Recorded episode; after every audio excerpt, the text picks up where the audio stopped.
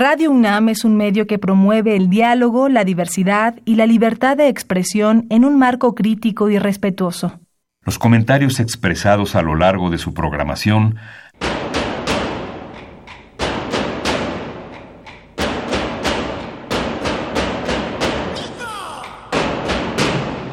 Discrepancias. Atacan a la universidad porque discrepamos. Viva la discrepancia, porque es el espíritu de la universidad.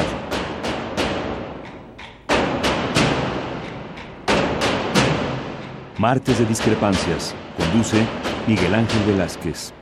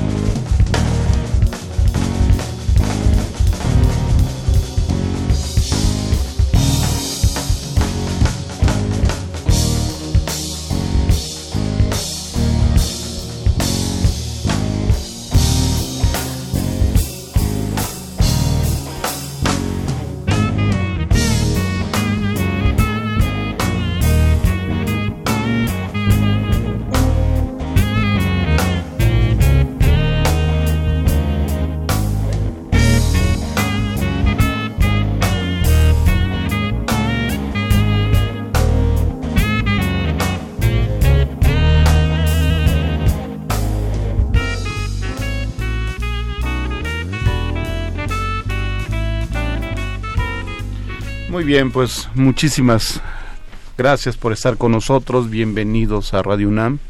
Bienvenidos a Discrepancias en este martes de julio. Eh, agradecerles como siempre su atención, su presencia. Estamos en Radio UNAM en el 860 de AM. Les queremos comentar que nuestro titular Miguel Ángel Velázquez por cuestiones logísticas, como se dice en estos momentos.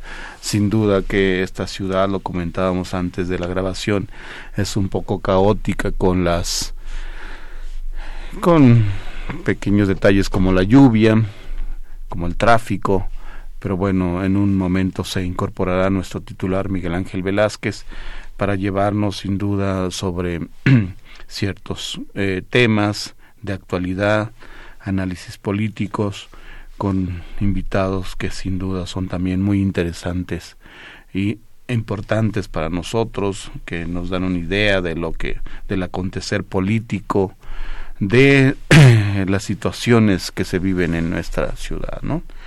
Y por eso mismo quisiéramos agradecer, no quisiera dejar pasar la oportunidad de agradecer a nuestro invitado, al maestro Mario Velázquez, quien es consejero presidente del Instituto Electoral de la Ciudad de México y sin duda que en esta época pues es muy importante su función, su labor, eh, su trabajo y bueno pues él nos, nos viene a comentar sobre estas circunstancias. Maestro Mario Velázquez, pues muchísimas gracias por estar aquí en Radio UNAM, que además no es la primera vez, digo, es un visitante asiduo, es un visitante amigo de, de este programa y de Radio UNAM, por supuesto. Muchísimas gracias, maestro Mario Velázquez. No, pues por el contrario, agradecerles la oportunidad que nos dan de platicar con un auditorio tan importante como el de ustedes y donde pues desde luego venimos aquí a eh, informar a la ciudadanía de cuáles son desde luego en su oportunidad lo que fueron los retos institucionales y pues hoy seguramente tendremos la oportunidad de platicar sobre los resultados de un proceso electoral que sin duda está marcado por la amplia participación ciudadana. Un proceso electoral sin duda muy importante para nosotros, para la ciudadanía, para la Ciudad de México. La Ciudad de México que queremos saber detalles, queremos saber números, queremos saber qué pasó, qué ha pasado, qué sigue en todo estas eh, en todo este proceso en, estos años y pues bueno para eso lo hemos invitado y le agradecemos muchísimo ¿no? muy bien maestro Mario Velázquez también le quisiera agradecer la presencia a Gloria Vázquez que ya tenemos eh, algunos programas eh, aquí en discrepancias recordando, escuchando lo que es la música del 68, ¿no? Eh, creo que es casi eh, innecesario recordar que este año se cumplen 50 años del 68 y bueno, pues hemos decidido también que Gloria nos venga a comentar, nos venga a decir cuáles, qué, qué música se escuchaba en esa época, cuáles eran los actores musicales en esta en esos momentos que se escuchaba eso era esa era la importancia. Y, además reconocer recordar que el, el 68 no, no nada más influyó en términos políticos sociales eh, culturales sino también en términos musicales en términos eh, más personales lo podríamos decir no Gloria Claro, buenas noches, nos da mucho gusto saludarlos nuevamente. Y como bien dice, sí, el 68 pues influyó en el movimiento y el movimiento a su vez en la música y la música a su vez en el movimiento. Y bueno, es cómo nos vamos entrelazando en la sociedad. Y sin duda yo creo que nos, nos explicará más nuestro presidente consejero del Instituto Electoral. Esta creo que votación que se da es muy importante, esta cantidad de gente que salimos a votar el primer domingo de este mes. Creo que tiene que ver mucho con este deseo de cambio que en el 68, como hemos venido diciendo, se manifestaba pues de muchas maneras y creo que una de las canciones, la música, la letra de esas canciones es genial. Sí, creo que hoy nos traes una canción además, te comentaba antes de empezar este programa que es emblemática, que es muy significativa, que además, eh, bueno, yo también la relaciono con esta jornada del primero de julio, digo que tiene mucho que ver con eso, ¿no? Born to be Wild, hay que ser rebeldes, hay que ser libres, hay que ser, eh, hay que romper la barrera de alguna manera, ¿no, Gloria? Sí, esta canción de Born to be Wild es da nombre también al disco, no solamente a la canción. Y bueno, es un grupo canadiense, Stephen Wall, quien la interpreta. Y fue muy importante, en el 68 surge, se publica esta, esta canción, pero en el 69, al año siguiente, es cuando realmente toma este realce que tiene, porque Peter Fonda la toma como emblemática para empezar esta película, una película independiente, que habla exactamente de unos motociclistas que quieren, pues, sencillamente recorrer parte de su país y llegar a otro estado. Y sin embargo, en ese trayecto la película nos va mostrando, pues, en ese entonces el auge de las comunas, de los hippies, pero también nos muestra el conservadurismo. ¿Qué hace el conservadurismo tan, pues, tan recalcitrante en esos, este, estados? Y que eso es muy importante porque acaban matando a los dos motociclistas y al acompañante que es Jack Nicholson. Independientemente que físicamente los, los matan, también lo importante aquí es que los tildan pues de rebeldes, de con cabello largo, de tener como una serie de pues no exactamente gente conservadora o gente decente. Y de ahí es que toma importancia esta, esta canción. La retoman incluso otras películas, que son importantes también, como una que se llama Armed and Dangerous, Herbie, Wild America y El Regreso. En la película de Easy Rider, bueno, estuvieron trabajando y dirigida además por Peter Fonda, Dennis Hooper, Terry Sauer y Jack Nicholson. Y bueno, es importante esta, esta melodía, como les decía, y es muy emblemática la película porque es una contracultura, en tanto muestra el panorama social, los problemas y las tensiones que había en Estados Unidos durante la década de los 60, como el aumento del movimiento hippie, el uso de la droga y el estilo de vida en las comunas. Es la película, la, perdón, es la melodía que estamos escuchando y creo que es muy importante. Más adelante también escucharemos otra película ya en, digo otra canción, perdón, en este, en español, porque también recordemos que en España y en toda Europa y bueno después también en varios países de América Latina los movimientos estudiantiles seguían. Y estamos escuchando ahora una canción de Juan Manuel Serrat que habla sobre romper las barreras que había o estas, estos prejuicios de que las mujeres no podíamos decidir con quién tener relaciones sexuales y en qué tiempo y a qué horas. De ahí la importancia de veras de recordar todas estas canciones ahora a 50 años aunque por supuesto hubo muchos movimientos antes importantes, pero creo que el 68 nos ha venido a ser un parteaguas en, en nuestras vidas y en la historia de cada uno de los países de América Latina y de Europa sobre todo. Sin duda muy importante el 68 en todos los términos que comentábamos, musicales, culturales, sociales, políticos y, demás, ¿no? Pues bueno, yo le voy a pedir al maestro Mario Velázquez que nos permitamos escuchar esta melodía al maestro Mario Velázquez, consejero presidente del Instituto Electoral de la Ciudad de México. Y nada más para comentar en lo que escuchamos completo, eh, completa la melodía de Joan Manuel Serrat, nada más comentar que Stephen Wolf esta, esta agrupación tomó el nombre de Germán Gese, obviamente, ¿no? De, de, esta clásica... El lobo estepario. De esta clásica novela El lobo estepo, estepario, famosa, clásica y, muy, este, muy, muy recordada. Entonces vamos a escuchar un poco a Joan Manuel Serrat. Ya escuchamos de fondo esta gran melodía de Stephen Wolf y regresamos para hablar sobre estos temas que sin duda a nuestro público, a nuestro público de Radio UNAM le interesan y estarán muy atentos. Antes nada más les recordamos nuestros números, teléfonos en cabina 55 36 89 89 También tenemos un LADA sin costo, 01800 50 52 688. Aquí estamos en discrepancias, es martes de discrepancias, en el 860 de Radio UNAM. Aquí los esperamos y aquí discrepamos con todos ustedes, por supuesto. Pues continuamos.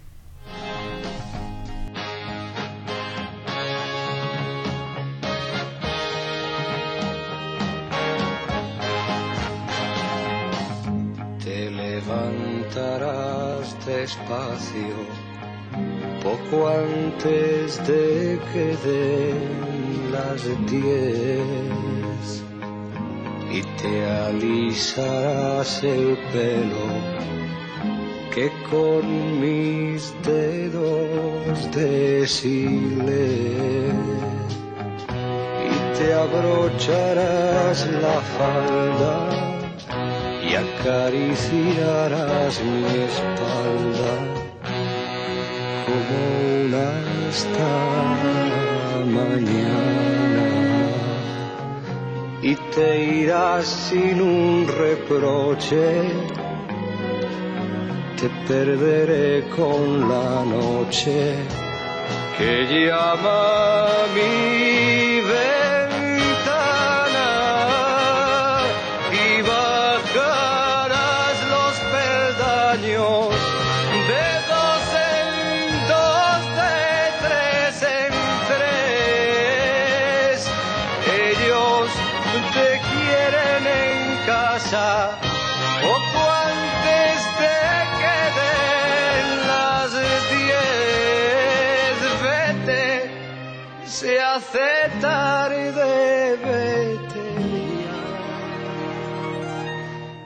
Vete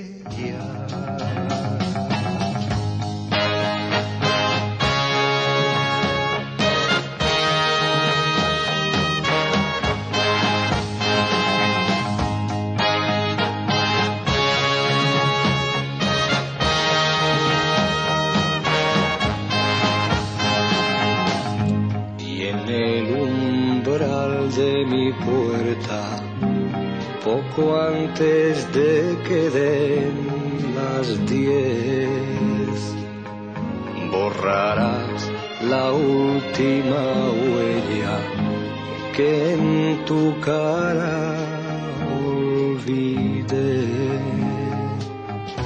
y volverás la cabeza y me dirás con tristeza adiós desde la esquina. Y luego te irás corriendo. La noche te irá envolviendo en su oscura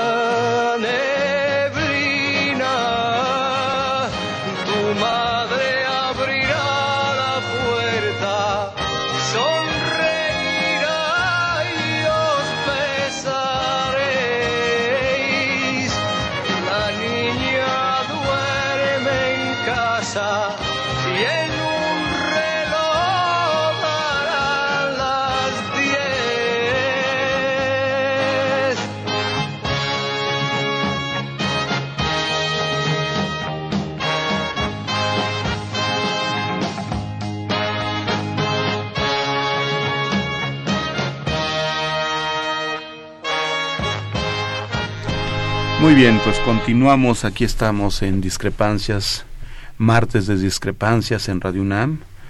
Agradecer nuevamente a nuestro invitado, al maestro Mario Velázquez, el consejero presidente del Instituto Electoral de la Ciudad de México.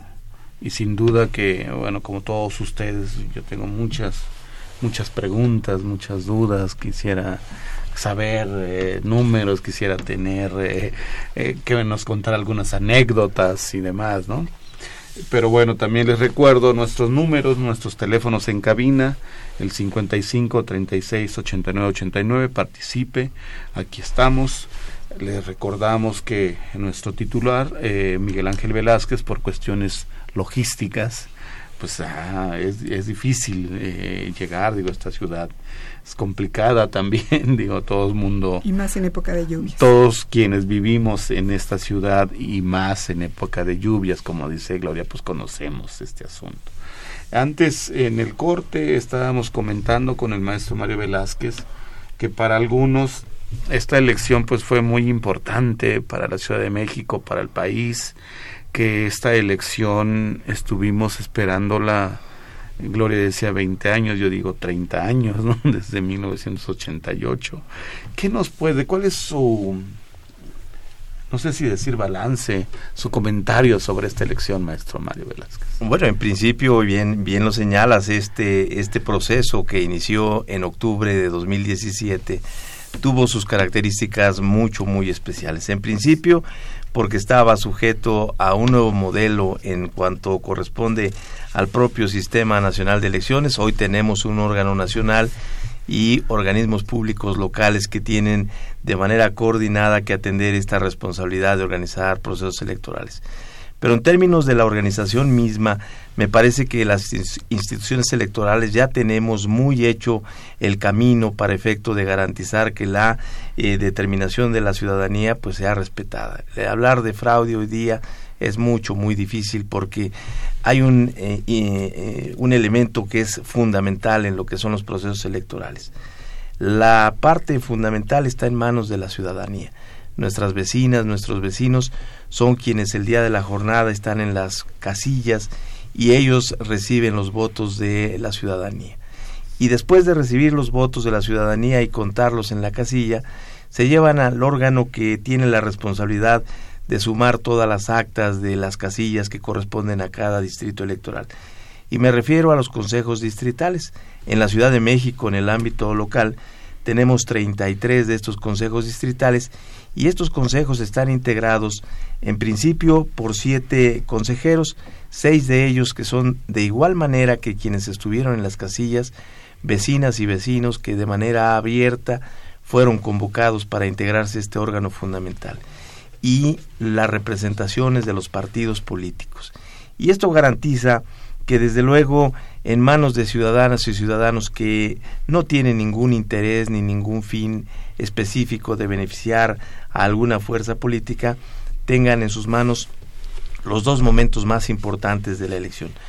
Todo lo anterior son eh, cuestiones relacionadas con procesos que desde las instituciones electorales vamos concatenando para tener en algún momento los eh, instrumentos que permitan a quienes estarán en la casilla pues contar con los materiales electorales, con la propia documentación que corresponde fundamentalmente a las boletas y a las actas. Pero este proceso, debo decirlo, a, debo decir a raíz de los resultados, que lo más significativo es la amplia participación ciudadana. Dos datos para, para, para esos efectos. En la Ciudad de México se instalaron cerca de 13.000 casillas en cada una de estas casillas están integradas por seis ciudadanas y ciudadanos que son nuestros vecinos, que fueron seleccionados de manera aleatoria, en principio mediante un sorteo del mes eh, que corresponde al nacimiento de cada uno de ellos y después a la primera letra de su apellido paterno. Así es como se seleccionan. Una vez seleccionados, se acude a sus domicilios, se les invita a que se tome la capacitación y después de que acuden a la capacitación se les da su nombramiento para que el día primero de julio a partir de las 7 de la mañana estén instalando la casilla. Y el primer dato importante es que en la Ciudad de México se instaló el 100% de las casillas. Es decir, la responsabilidad ciudadana de nuestras vecinas y nuestros vecinos fue verdaderamente importante. Hubo muy pocos casos en los que tuvo que acudirse a personas de la fila, que son los mecanismos legalmente establecidos para que en el caso de que haya alguna persona que no acudió, pues sea sustituido con uno de los de las personas que están formadas para emitir su voto, se le invita a que se agregue a la mesa directiva de casilla y una vez que acepta esta responsabilidad, pues se le da una capacitación a lo largo de la jornada para efecto de que realice las tareas que sin duda son fundamentales. Y ese primer dato que daba de haberse instalado el 100% de las casillas con un número muy limitado de, faltantes, de personas que faltaron, pues nos da cuenta del amplio interés ciudadano por estar el día muy eh, un día tan importante haciendo una labor fundamental. Y el otro elemento a destacar sin duda es la participación que se dio en las urnas.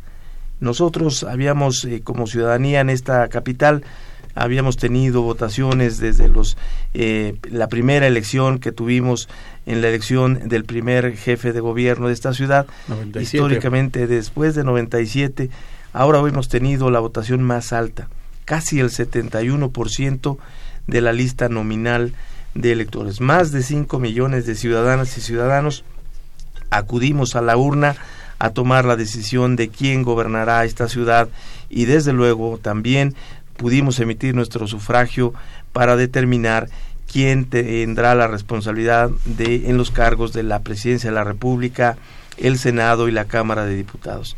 En, nuestra, en nuestro caso, elegimos en la ciudad, como sabemos, a la titular ahora de a la titular que será de la jefatura de gobierno, a quienes integrarán el primer congreso de la ciudad. Ya no tendremos más asamblea legislativa, porque en esta en este mes de septiembre se instalará el primer congreso de la ciudad después de la reforma constitucional que eh, modificó entre otras cuestiones además del nombre de Distrito Federal a Ciudad de México se ha modificado particularmente la integración de estos órganos de gobierno.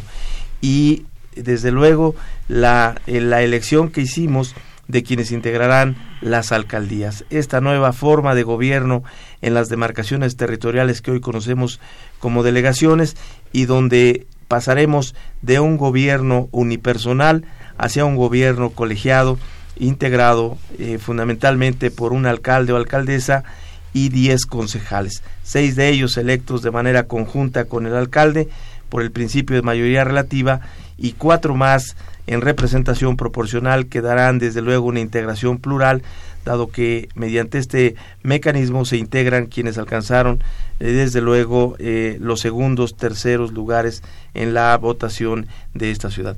Esos son algunos de los elementos que seguramente habrá oportunidad de profundizar sobre ellos. Sin duda, maestro Mario Velázquez, sin duda, pero también sin duda que hay varias eh, preguntas, hay varias dudas que nos surgen, para bien, por supuesto. Digo, eh, retomo lo, lo, primero que decía, ¿no? que era un, una elección blindada. También recuerdo lo que decían tanto el consejero presidente del INE como algunos consejeros de, del, mismo INE, ¿no? que no podría haber fraude, que no que estaba todo blindado pero aún así había sin duda dudas de la ciudadanía, dudas de las personas de la calle, como dicen que, que también sabemos que hubo había compra de votos, manipulaciones, intereses. ¿Qué nos podría decir sobre esto, consejero? Bueno, sin duda que hay diversos eh, señalamientos e incluso en el caso de la Ciudad de México se iniciaron por parte de nosotros una serie de investigaciones que derivaron de quejas presentadas tanto por partidos políticos, por ciudadanos y algunas otras iniciadas de oficio desde la institución relacionadas con presunta compra o coacción del voto. Sin duda que ahí en este señalamiento pues eh, es, continua la, la, referencia a que la utilización de recursos públicos para pretender coaccionar la voluntad ciudadana pues es un elemento que eh, reiteradamente se da en elecciones y particularmente en este proceso electoral. Sí, nosotros documentamos varias de estas eh, quejas, tenemos incluso algunos procesos y procedimientos que están eh, todavía encaminados a determinar responsabilidades, pero aquí me parece que hay varios elementos fundamentales que desde luego habrá que analizar. La compra y coacción de voto, eh, sin duda, utilizando recursos públicos, genera en principio una incertidumbre hacia la ciudadanía respecto de que pudiera esto generar una desviación de la libre voluntad ciudadana. Pero me parece que lo que vivimos el día primero de julio nos da muestras de que si bien existe esta mala práctica eh, y, lamentable situación en cuanto a, algunos gobiernos que se han señalado por esa por ese motivo, pudimos advertir que el voto ciudadano no necesariamente favoreció eh, a quienes entregaron estos bienes o servicios. Y creo que es un tema que hoy habrá que decirlo con cuidado porque habrá que analizarlo a mayor profundidad, pero los resultados que se tienen a la vista nos permiten decir que la ciudadanía evidentemente votó en conciencia y con libertad. Creo que es muy claro lo que ocurrió en la elección, tanto en el ámbito nacional como en el ámbito de la Ciudad de México. Hay una serie de señalamientos hacia determinados eh, funcionarios públicos de ciertas delegaciones que obviamente no favorecieron al partido gobernante y esto da cuenta de que la ciudadanía sin duda reflexiona su voto y en razón de ello es que hoy tenemos eh, determinados resultados que no necesariamente beneficiaron a quien eh, fue señalado por entregar bienes o recursos públicos pretendiendo coaccionar la voluntad ciudadana. Creo que es digno de análisis, habrá que esperar de alguna manera hacer una eh, estadística de cómo están de alguna forma no solamente los resultados en el electoral, sino algunos otros elementos que debemos considerar para esos efectos. Y en ese sentido, el tema de la confianza ciudadana, pues es un tema muy importante que desde las instituciones electorales tenemos la obligación y desde luego la oportunidad de ir eh, generando confianza a partir de que la propia ciudadanía vaya conociendo las reglas de los eh, procesos electorales. Porque como bien se ha dicho en todos los sentidos, el hecho de tener conocimiento de las reglas en todo tipo de escenario permite a la ciudadanía o a los integrantes o a participantes de un juego pues juzgar si el árbitro está de alguna manera realizando bien su trabajo o si los jugadores no están infringiendo alguna falta. Y creo que es un tema importante el hecho de que nosotros eh, tengamos como ciudadanía la oportunidad de conocer todas las reglas del juego electoral y con base en ello podremos juzgar con toda la oportunidad la actuación de todos quienes participan en ello. Muy bien, pues escuchamos al maestro Mario Velázquez, una autoridad, una sin duda alguien importante en este tema, consejero de presidente del Instituto Electoral de la Ciudad de México. Gloria, tú querías comentarnos algo. Preguntarle al maestro dos cosas. El porcentaje que nos habla de 71% del padrón que fue ahora a votar conforme las elecciones anteriores, ¿cuánto equivale aproximadamente? Y desde su perspectiva, bien dice, hay que hacer un análisis pues muy detallado. ¿Por qué hubo más votación en esta ocasión que en las anteriores? Bueno, venimos en, términos históricos con votaciones eh, del año 2000, por ejemplo, del 69, poco más del 69%. En el 2006 tuvimos una votación del 67%. Para 2012 un poco más del 65% y ahora en 2018 casi alcanzamos el 71%. Pero me parece importante destacar eh, varios aspectos de lo que ha sido la participación ciudadana, reflejada sin duda en la urna, pero que adicionalmente lo pudimos advertir desde el arranque mismo del proceso electoral. Se advertía en la sociedad un gran interés por lo político algo que ya se veía un poco alejado, un poco lejano en otras oportunidades e incluso algunos analistas y teóricos han señalado que la ciudadanía se había alejado de lo público.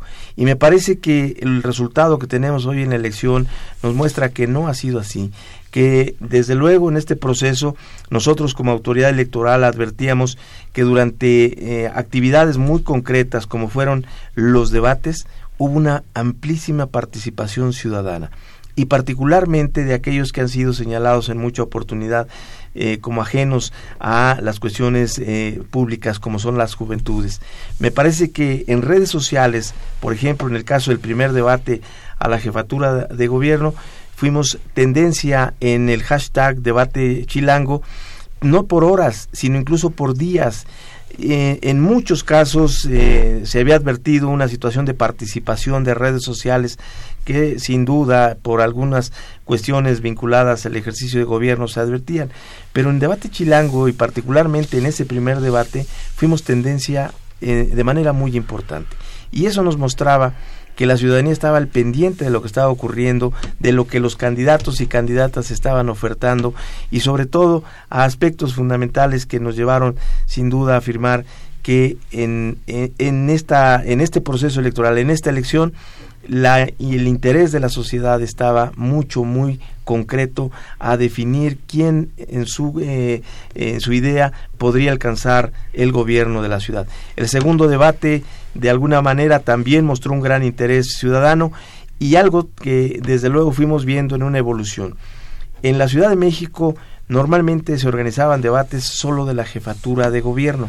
Los demás cargos quedaban un poco alejados de esta posibilidad de conocerse a quienes estaban como candidatos y los teníamos muchas veces detrás de un emblema, es decir, estaba el emblema que postulaba a ciertos candidatos o candidatas, pero no conocíamos ni su propuesta e incluso muchas veces no los conocíamos siquiera a ellos, o conocíamos un pendón, un cartel que estaba su fotografía y alguna leyenda de la propia campaña, pero no, los, no teníamos opciones de conocer a esos candidatos y candidatas.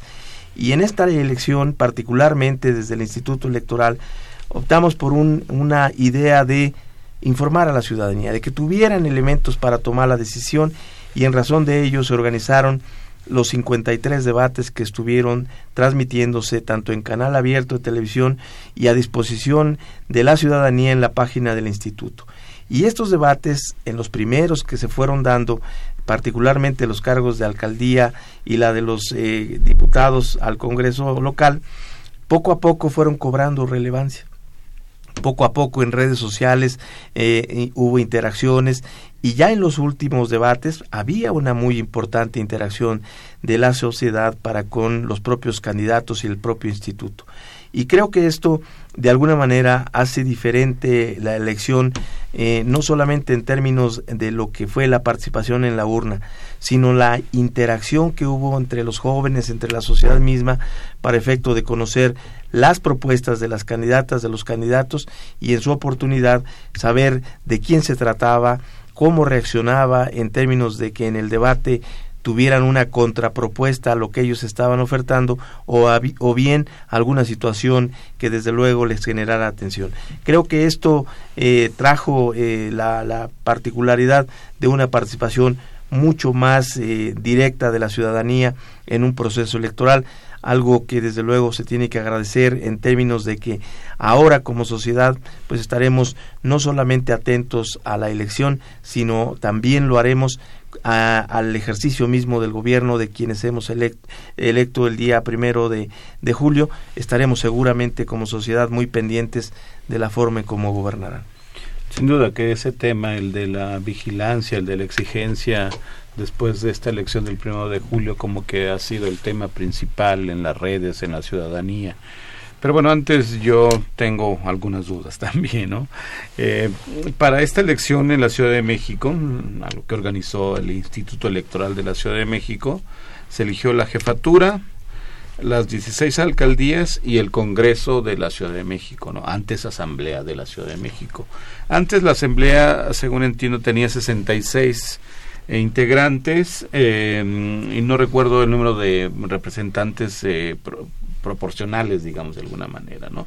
Ahora, ¿cómo está integrada esta este congreso, este nuevo congreso? Bueno, en principio... y si pudiera eso anexarle cómo quedaron los partidos también. Con mucho gusto. En, en, el, en lo que hoy es la Asamblea Legislativa, teníamos 66 eh, diputados, 40 de ellos se elegían por el principio de mayoría relativa y 26 por el principio de representación proporcional con la, el, inicio de vigencia de nuestra primera constitución en la Ciudad de México, el número de integrantes al Congreso local será igual de 66, ah, solo que 33 de ellos se eligen por el principio de mayoría relativa y 33 por el principio de representación proporcional.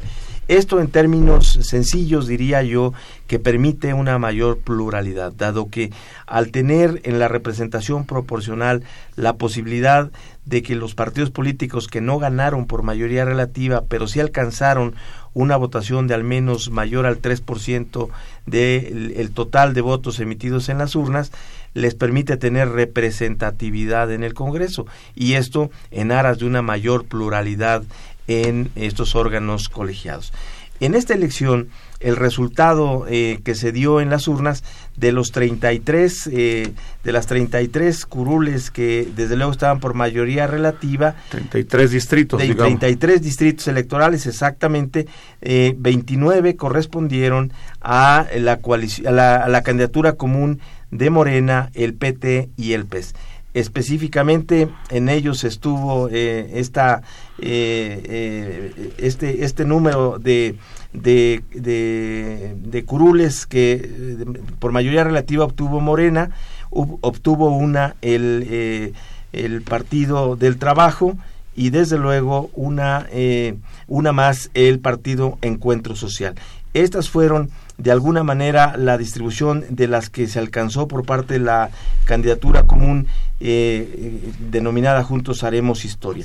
Y en el caso eh, de los partidos que estuvieron por el frente por la Ciudad de México, alcanzaron las otras dos curules. En ese caso específico, desde luego están en, en razón de ello las 33, en concreto el tema específico del, de las curules que se tuvieron por parte de la candidatura eh, de la coalición de la coalición por la Ciudad de México solo obtuvieron dos de estas eh, 33 de tal suerte que hoy día eh, a partir de la distribución que se da en cada una de las eh, representaciones en el Congreso y con base en el nivel de votación que se alcanzó por parte de cada una de las fuerzas políticas, a las de mayoría relativa se deben de sumar las de representación proporcional. Y en ese sentido a Morena se le agregaron a sus 29 nueve más para tener 38. En el Congreso de la ciudad, Morena tendrá 38 y desde luego en razón de ello es que tendrá mayoría eh, en, el Congreso local y eh, sin duda sin tener todavía una mayoría calificada, pues sí tiene mayoría absoluta en este Congreso. En el caso del Partido del Trabajo, que reitero había alcanzado una, eh, una, una diputación por mayoría relativa, se agregaron dos de representación proporcional y tendrá tres en el Congreso local. En el caso del Partido Encuentro Social, solamente tendrá la que alcanzó por mayoría relativa, dado que no alcanzó el mínimo del porcentaje de votación para que se le asignaran eh, eh, diputados de representación proporcional. El Partido Acción Nacional, que eh, bajo el, la coalición del Frente alcanzó dos de mayoría relativa, le fueron asignados nueve más, por lo que tendrá eh, 11 diputados en el Congreso de la Ciudad de México. Los partidos eh, de la Revolución Democrática que no alcanzaron ningún triunfo en mayoría relativa fueron asignados por representación proporcional seis diputaciones al Partido Revolucionario Institucional que tampoco alcanzó eh, al triunfos en mayoría relativa por la representación proporcional le entregamos cinco eh, eh, curules y al Partido Verde Ecologista tiene dos eh, curules por representación proporcional y con base en esta distribución es que hoy día tenemos ya los 66 eh, diputados que desde luego integran el Congreso de la Ciudad de México. Muy bien, a ver, en resumen, rápidamente, lo que veo. De 40 distritos que tenía la Ciudad de México después de la constitución de la Ciudad de México, se redujeron a 33. Justamente. De esos 33, 29 distritos fueron ganados de alguna manera por eh, Morena, Morena, uno más por el PT y uno más por el PES, que dan 31 y dos más por la coalición que hizo Movimiento Ciudadano, PRD y PAN. Así, Justamente. A, así estamos, básicamente, ¿no? Y después lo demás se distribuye de manera proporcional, por decirlo de alguna manera. Eso, digamos, podríamos hacerlo como resumen, más o menos, consejero presidente. ¿verdad? Sin duda, ese es el, eso es la, la, el, el, la situación que hoy se vive. Sin duda que hay que establecer que hay impugnaciones respecto de la distribución que se hizo de representación proporcional y una vez que se resuelvan estas impugnaciones, pues tendremos ya la cifra definitiva de curules en cada una de las fuerzas políticas. Muy bien, pues yo le voy a pedir eh, la posibilidad de hacer una pausa consejero presidente. Vamos a hacer una pausa musical. Recordarles nuestro número 55 36 89 89. Estamos platicando con el maestro Mario Velázquez, consejero presidente del Instituto Electoral de la Ciudad de México, sobre todo, eh, sobre todo sobre el proceso electoral del primero de julio, ¿no? que fue tan importante para la Ciudad de México, para, para el país. Vamos a una pausa y regresamos para sus llamadas y para tratar de hacer alguna conclusión sobre este tema. Muchas gracias.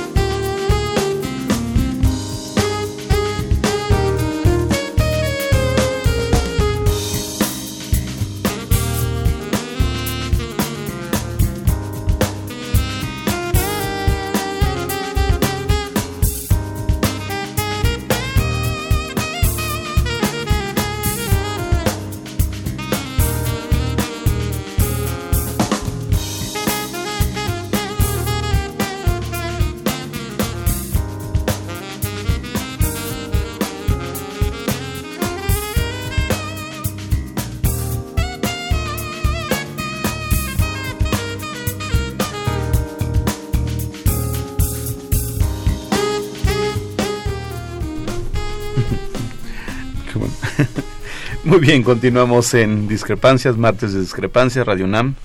Tenemos el privilegio de tener como invitado al maestro Mario Velázquez, consejero presidente del Instituto Electoral de la Ciudad de México. Y comentábamos en este proceso tan importante pues para la Ciudad de México y para el país, ¿no? Yo me reservo algunos temas y algunos comentarios para que pueda concluir de alguna manera el maestro el presidente consejero, pero sí le quisiera dar eh, pauta, le quisiera dar entrada a las preguntas de nuestro público, que como dice, como bien dice Miguel Ángel Velázquez, titular de este programa, pues son lo más importante para nosotros. Eh, digo, creo que a ello nos debemos y es importante saber, conocer qué dicen del otro lado. Mire, Josefina Cruz de Whisky Lucan Dicen, siguen poniendo, ella dice que siguen poniendo anuncios alusivos al voto, a pesar de que ya terminaron las elecciones. ¿Por qué lo hacen? Gloria, tienes por ahí algunas otras, ¿no? Sí, claro. Eh, agradecemos a la licenciada Colín de Naucalpan, que nos pregunta cómo es posible que el PRD, el Partido Verde, el Movimiento Ciudadano y el PES alcancen el registro si antes no lo tenían. ¿Y cuál es la opinión del invitado acerca de lo que está pasando en Puebla? ¿En qué terminará? Perdón, me atrevo a leer una más que habla más o menos al respecto. También pregunta acerca de Puebla y dice la señora Silvia García de Coyoacán.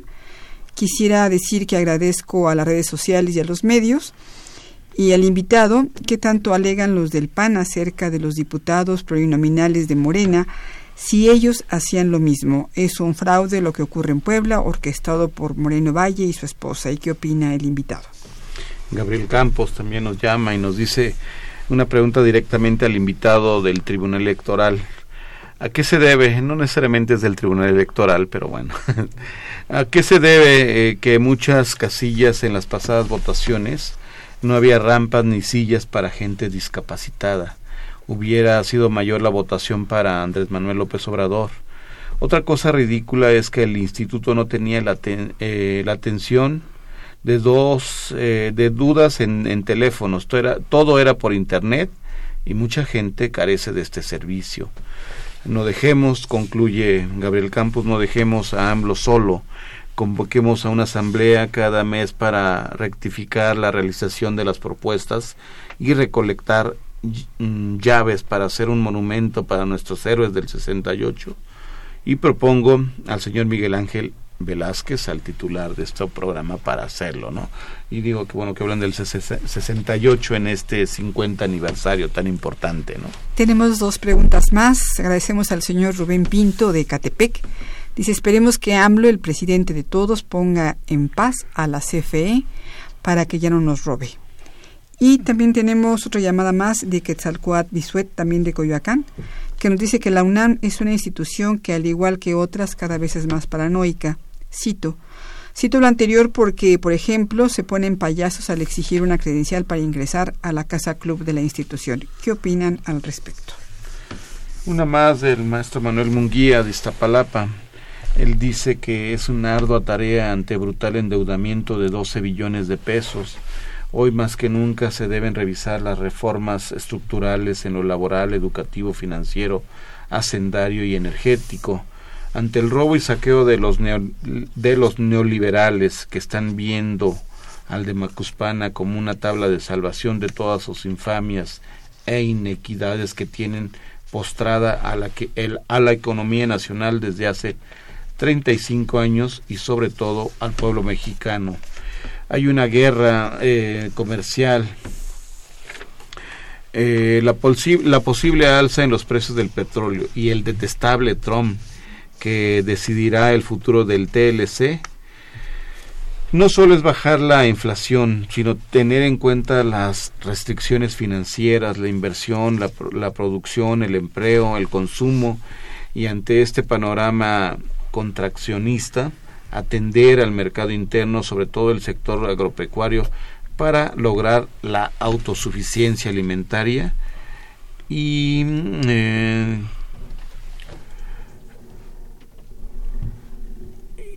y, denuncia de alguna manera la, la, la política economicista para mejorar la vida de los mexicanos ante sueldos de muerte, de miseria, como dice, ¿no? Sofía López, también de la Venustiano Carranza, dice, yo fui observadora electoral voluntariamente y me sorprendió que hubo muchísima gente a emitir su voto. Estuve de las 7 a la 1 de la mañana del otro día y hasta que llegué a mi casa me enteré que ganamos. Lloré de emoción cuando lo supe y ahora hay que trabajar todos en la transformación de México.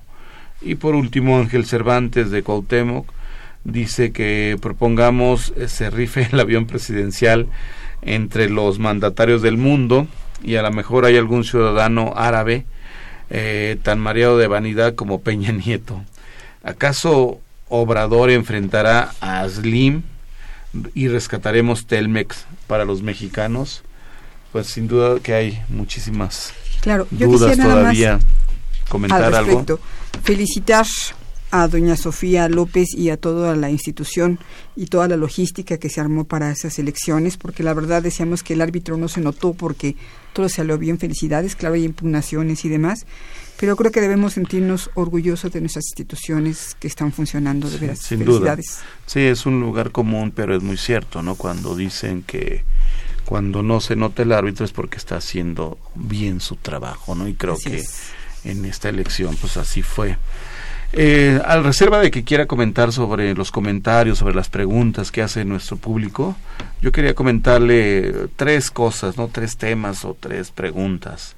Yo sí creo que hay un antes y un después de esta elección del 1 de julio de 2018.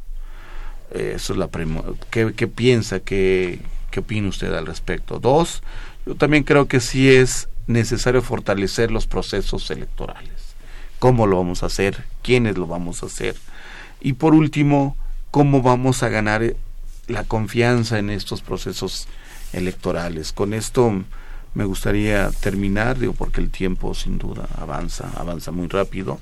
Maestro Mario Velázquez, por favor, tiene la palabra. Muchas gracias, Baltasar. Pues en relación a las preguntas que se han formulado por eh, los radioescuchas, comentar que en lo que corresponde a Puebla, pues nosotros estamos en la Ciudad de México y no me atrevería a emitir un juicio dado que desconozco las particularidades de esto.